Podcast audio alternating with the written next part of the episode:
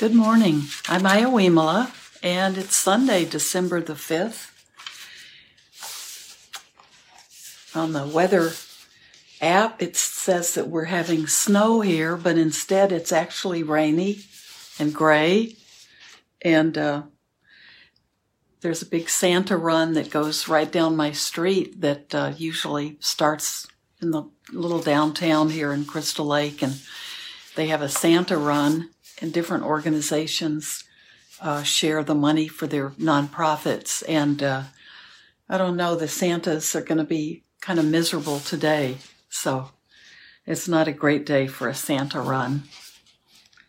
But it's, uh, it's a good day that we're all here. So I did, before we sit, I wanted to read a little bit more from Wisdom is Bliss. There's so many interesting parts. So I may not even be able to find a part to land on.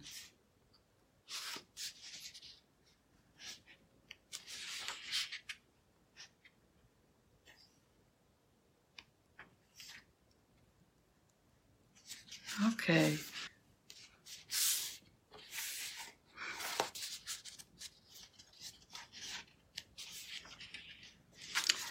It's a good, uh, good chapter. This is part of the mindfulness of realistic speech.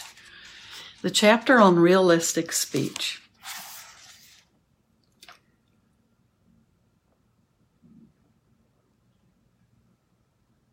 And he begins, he actually begins the almost discussing of the Eightfold Path, uh, beginning with realistic speech. So that's a little bit different than the way we approach it, but certainly makes good sense, right? So rather than right view and right intention as the beginning, and as again, as we circle around, he's starting with realistic speech, Robert Thurman. So let's see how he talks about it. We'll just, I'll read a little bit from realistic speech. I like the word realistic. Uh, we we talk about right speech, and that's always a word that seems uh, mm, right is probably not the best translation. So his translation is realistic speech. And we often can talk about, we talk about appropriate or uh, different words, but realistic sounds good. So this is realistic speech, and I'm just going to read a few pages of this chapter. It has some good sections. The first two branches of the Eightfold Path, realistic worldview and realistic motivation, that's we often will call it right understanding or right thought and uh, right intention or right motivation. So he calls the first two realistic worldview and realistic motivation constitute the higher education in wisdom. This is a scientific exploration of reality as we experience it, and we transform our, our experience by understanding it. To activate the third branch of the path, we move from the super education in wisdom to the super education in ethics, which requires us to learn more about how ethics connects to evolution. First of all, we have to acknowledge the evolutionary power of speech, words, and language in order to use them to reshape our lives along with others. The three path branches constituting the super education and ethics are realistic speech, one, two, realistic evolutionary action, and three, realistic livelihood. Why begin with realistic speech? Because good evolutionary actions begin with learning. The realization that actions are evolutionary in their causal impact on oneself and others mandates one choice of livelihood.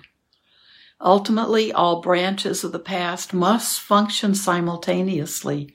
Their order of presentation emphasizes a best sequence of approach.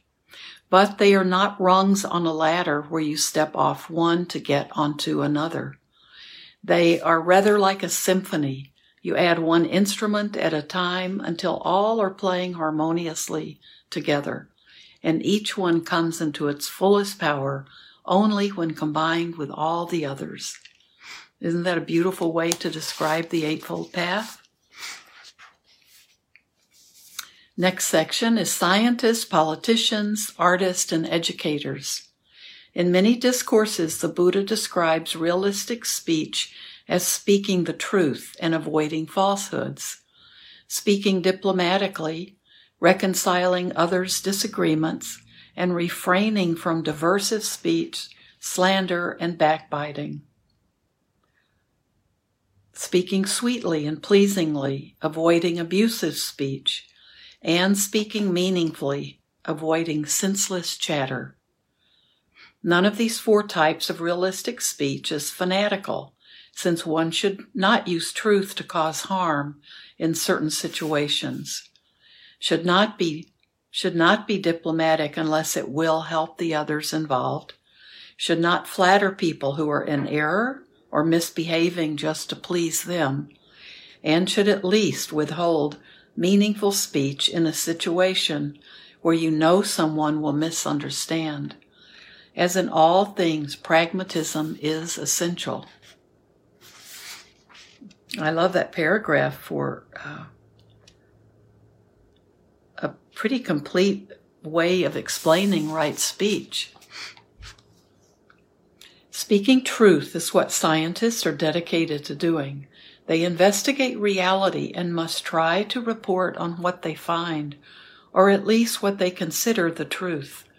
Speaking diplomatically is the focus of peacemakers, those who seek to help others improve their relations with each other. Serving humanity in that way, speaking pleasingly is generally good for one's own relations with others and the sweetest speeches are the creations of artists, poets, playwrights, novelists, musicians, uh, bards, and singers. Speaking meaningfully is best for everyone to do, and especially the responsibility of educators, those who help others become more realistic by sharing reality, Dharma, with them, insofar as they have some deeper experience and knowledge of it to share. Speech creating connection. Speech is a particularly human, deep way of interconnecting with the minds of others. When you talk and I listen, I open my mind to yours, letting your thoughts direct my attention. When I talk and you listen, you do the same for me. When we read the recorded speech of people from the past, we share their minds, and when future generations read our thoughts, we share with them. Thus, each of us has a responsibility to be wakeful of what effects we are producing in others' minds when we speak and when we listen. We also have the opportunity to enter into others' experiences of things we cannot experience ourselves. Speech should be only truthful. It should be only peacemaking. It should be only gentle. And it should be only meaningful. Babbling meaninglessly or harshly or untruthfully or to make people enemies with each other, those kinds of speech are really negative actions. When you listen to someone, they have the privilege of being in your mind temporarily and they should not abuse that privilege by talking rot. They should try to help your mind. When you speak, you shouldn't invade other people's minds or speak a bunch of nonsense and rot with lies to them and distress them even more than they're all, they've already been distressed. Speech enables us to learn and thereby to evolve, to grow into wiser, more experienced, more realistic, more capable, and happier beings. That's an important sentence, isn't it? Speech enables us to learn and thereby to evolve, to grow into wiser, more experienced, more realistic, more capable, and happier beings. Learning new things may even be the essential purpose of all living beings, essential to the quest for true happiness in any one life and along the range of limitless ongoing lives. Human beings, angels, titans, and gods are distinguished by speech. We humans live and evolve in speech, not only physically and mentally in body and mind, but spiritually and ethically. Speech has a central role in shaping reality, body being shaped by mind and mind by speech. Through speech, we individual humans can expand our self identifications to become communal beings without necessarily losing a sense of individual responsibility. As the great Tsongkhapa said in his Enlightenment poem, The Short Essence of Good Eloquence, of all the Buddha's many deeds, their deeds of speech are the supreme. For this very reason, the wise applaud the Buddhas for their speech. Words shape our thoughts. In the most high tech, advanced, esoteric ways, speech actually controls how we shape our bodies and minds. Speech at its most poetic and powerful becomes mantra when it liberates the mind. Vajrad, Vajradhara, Vaj, Vajradhara. I can't pronounce the way he's saying. It's Vajrayana Buddha. Vajradhara Buddha made this famous statement in the esoteric community Tantra. You should create your mind with your body form and your body with your mind form and shape your mind's form with your inner with your inner formulation of your words. Following that principle, we use words to shape our thoughts and our thoughts to shape the physical instruments of our experience. It is thus no wonder that the supereducation in ethics begins with the cultivation of wakeful, realistic speech. Speech is, of course, the place where we transcend isolated individuality and live in community with others. As words are shared between minds and meanings are shared between cultures. To emphasize, when we listen, we open to others' minds. When we speak, we are admitted into others' minds. Speech exists inside us, outside us, in between inside and outside, and beyond all such dualities. This shared community is not a new condition of Westerners. In the noble teaching of Vimalakirti Sutra, when Shariputra, Shariputra, the ancient Indian saint and foremost, we call him uh, Sariputta in Pali, and foremost individual vehicle disciple of the Buddha is asked by the wisdom goddess to tell her how long he has been in what he thinks is his privately attained nibbana state. He doesn't answer. He keeps silent. She asks him, Why, venerable elder? Why, venerable elder, you are foremost of the wise. Why do you not speak? Now, when it is your turn, you do not answer the question. Sariputta says, since nirvana is inexpressible, goddess, I do not know what to say. She then rejects the usefulness of that silence in this case by saying respectfully but firmly, Venerable Shariputra,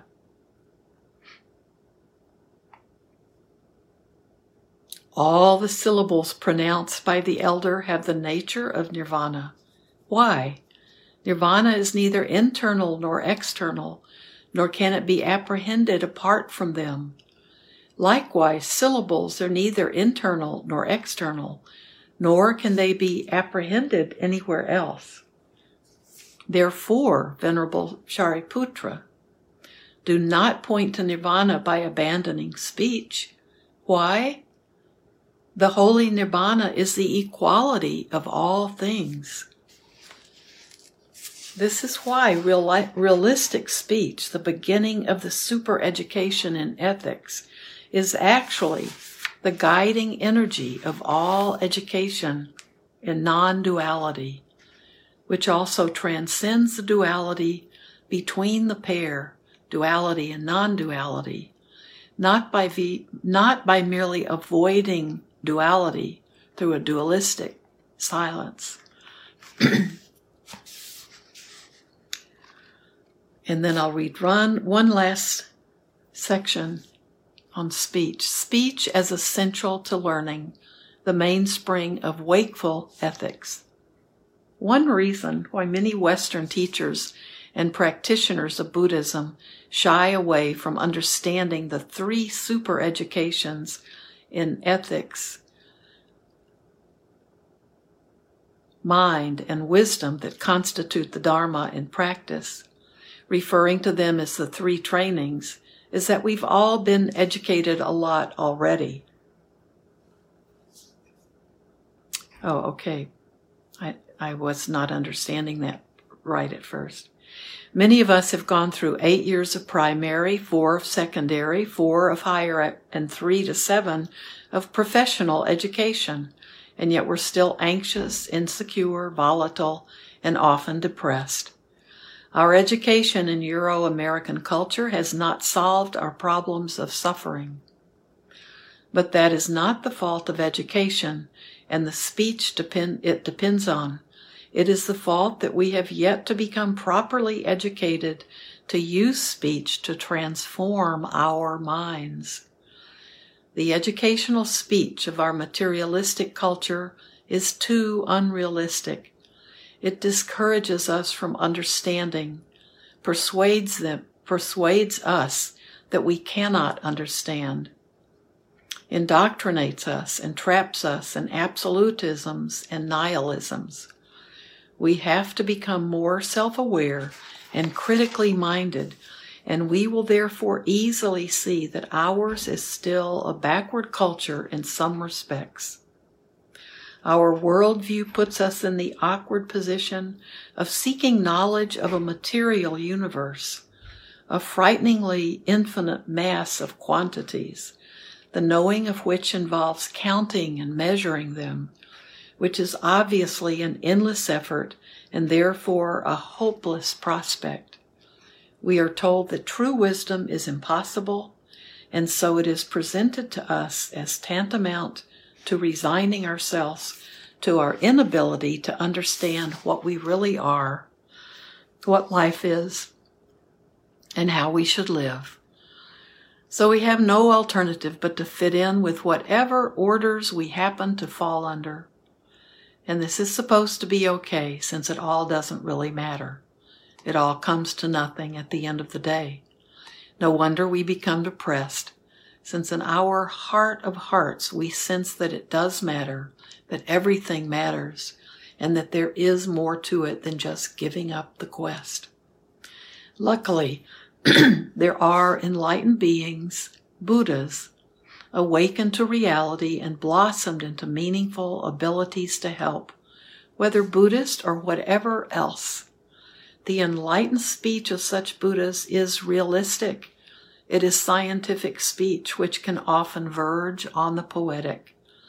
Aware of its limitations, since reality is ultimately inexpressible, it is also aware of its effectiveness in generating the experience of the inexpressible, which leads to positive transformation, frees us from negative conditioning, and opens our way beyond our assumed limitations.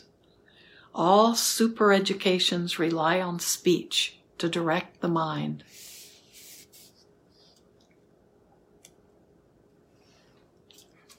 That's a beautiful section on speech, isn't it?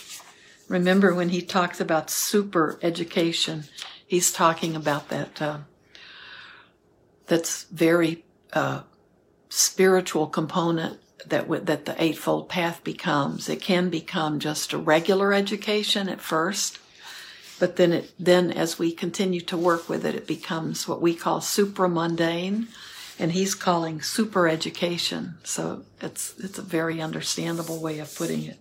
So the eightfold path has a very uh, practical, um, everyday sense of helping us understand how to live, but then it helps us go beyond that to a more spiritual way to live. And that's what he's calling the super, super path, the super education. So, uh, this is wonderful for right speech. Hopefully, when we're talking about the precepts and uh, uh, that that can we can include a lot of this in those discussions. So now we still have time together. Uh, we, we have about 10 minutes, so we can sit together. And you can, if you like, you can have those thoughts and ideas about right speech be uh, part of your part of what's been coming into your senses now for the last 15 minutes.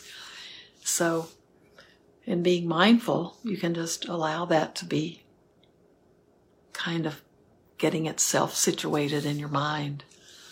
Uh, not to think about it analytically, but just to have a sense of it and not lose it, not lose the thoughts and the ideas.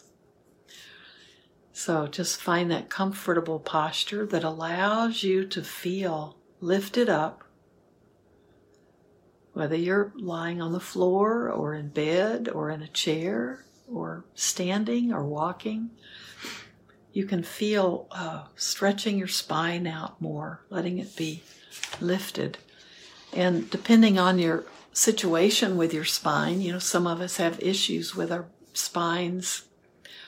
We, we, we know how we can work with them, hopefully, how, how much we can stretch them out and lift them up. Doing that not only aligns everything but it also opens up our chest for our lungs to breathe. We can even let our shoulders feel them kind of roll back a little bit. And then when we allow ourselves to just breathe and just observe the body breathing, then the, the natural breath just fills our lungs more, We want that oxygen to get all through our lungs, but we're not focusing on taking deep breaths now. We're just making sure we have that space for our lungs to to take it in, take that oxygen in all the way down. Just be aware of the body breathing. Be grateful for the body breathing for you. We can be grateful for our own health.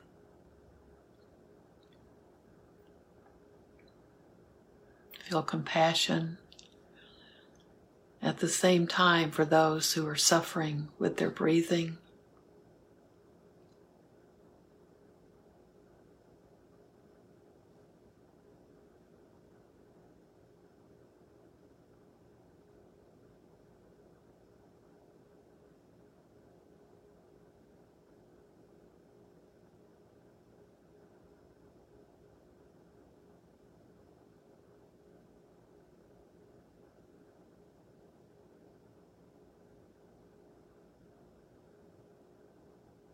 Just allowing the body and the mind to become calm.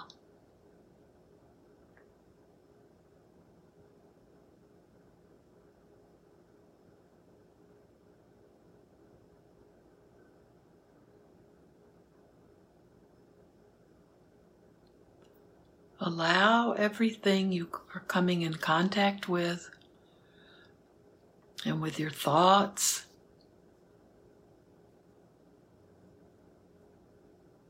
what you can hear, how your body feels it making contact with the earth or your chair or how you how your clothes feel on your body how the cool air or the warm air feels on your skin. See all of that as just rising and falling. The thoughts you have see how they rise and they fall away if we just allow them to come and go.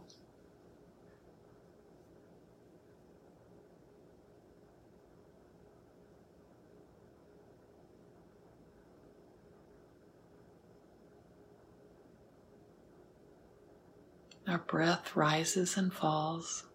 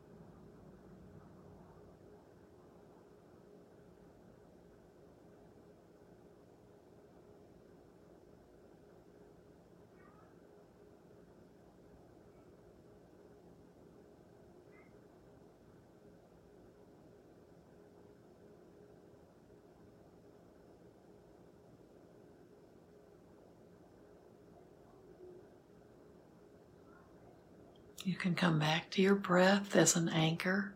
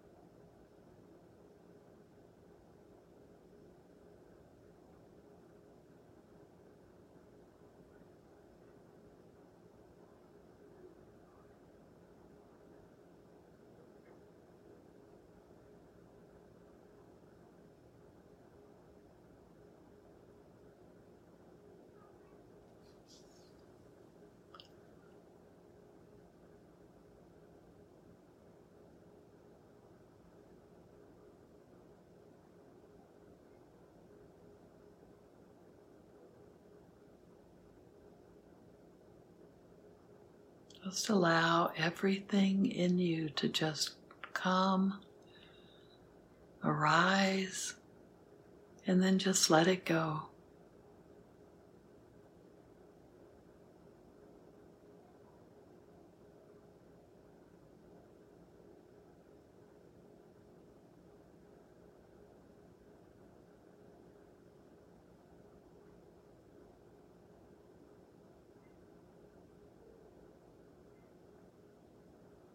And things, feelings may arise, emotional states may arise, and you may want to investigate those. Accept that they're there. We all we all deal with emotions. And it's so much better to work with them rather than to repress them. So when those emotions arise,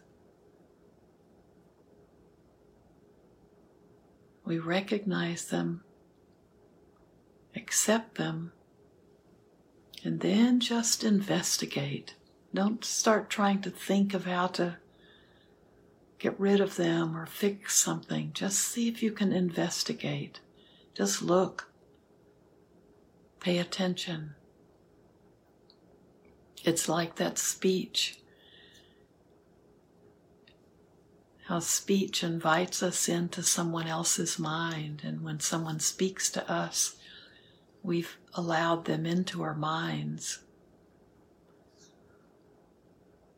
So we want to investigate these own, these emotions within us. Just be curious about them. Try to see them from different angles and from all angles, not just one approach you may have landed on.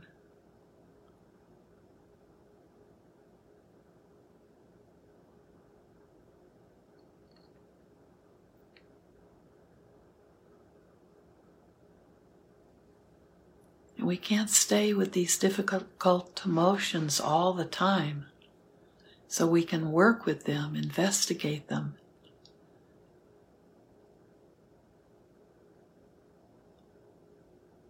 Then remember they are not who we are. So we can come back to a nurturing place.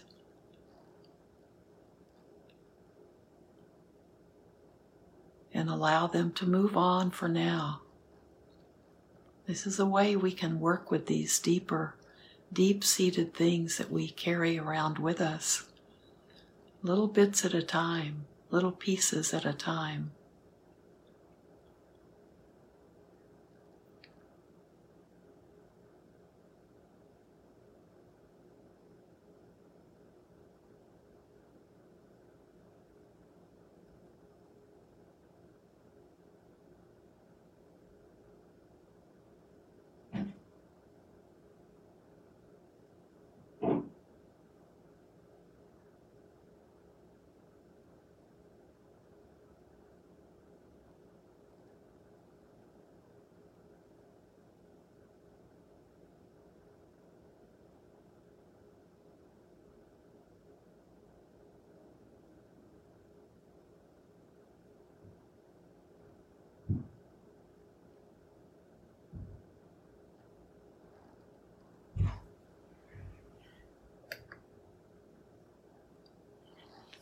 My time with you is up, but if you can keep sitting, please keep sitting. Just enjoy that feeling of being at peace with yourself, at peace within yourself. So may everything we do and say and think today be done for our own benefits and also for all other living beings. And think about speech. Think about realistic speech. So, have a beautiful day. May you all be well and happy and peaceful.